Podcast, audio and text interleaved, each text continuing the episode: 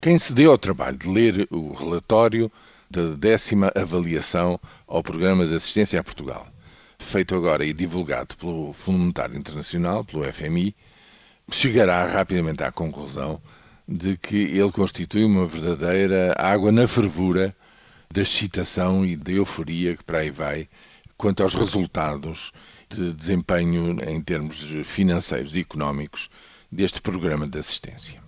Quanto à economia, um dos aspectos mais relevantes foi a redução muito rápida, em três anos, do déficit externo em termos comerciais. Portanto, hoje em dia, as exportações e as importações de bens e serviços estão quase equilibradas. O seu déficit reduziu-se drasticamente e de uma forma muito rápida. Mas o que o FMI diz no seu relatório é que esse resultado não está consolidado e tem eh, ameaças de vários lados, ou seja, pode ser reversível nos próximos anos. Porquê? Por duas ordens de razão.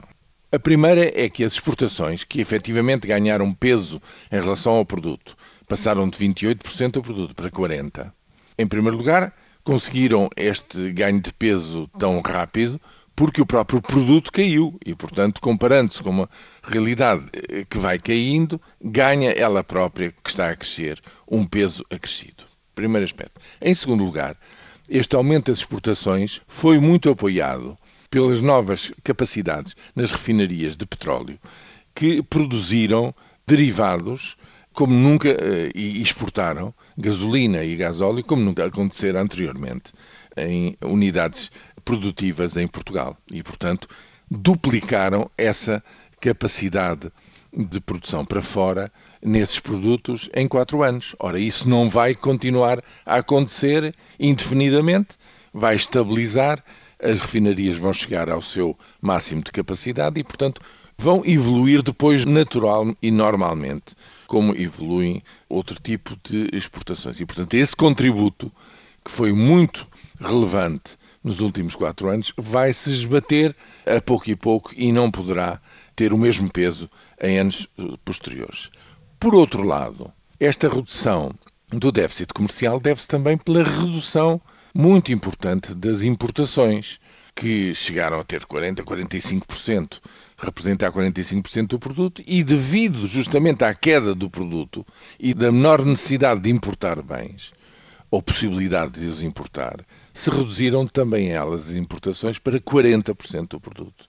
Ora, o que acontece é que, com o produto a crescer, como começa a haver sinais de que esteja a acontecer e como todos desejam que aconteça cada vez com mais força, as importações também elas vão crescer e vão crescer de uma forma bastante acelerada.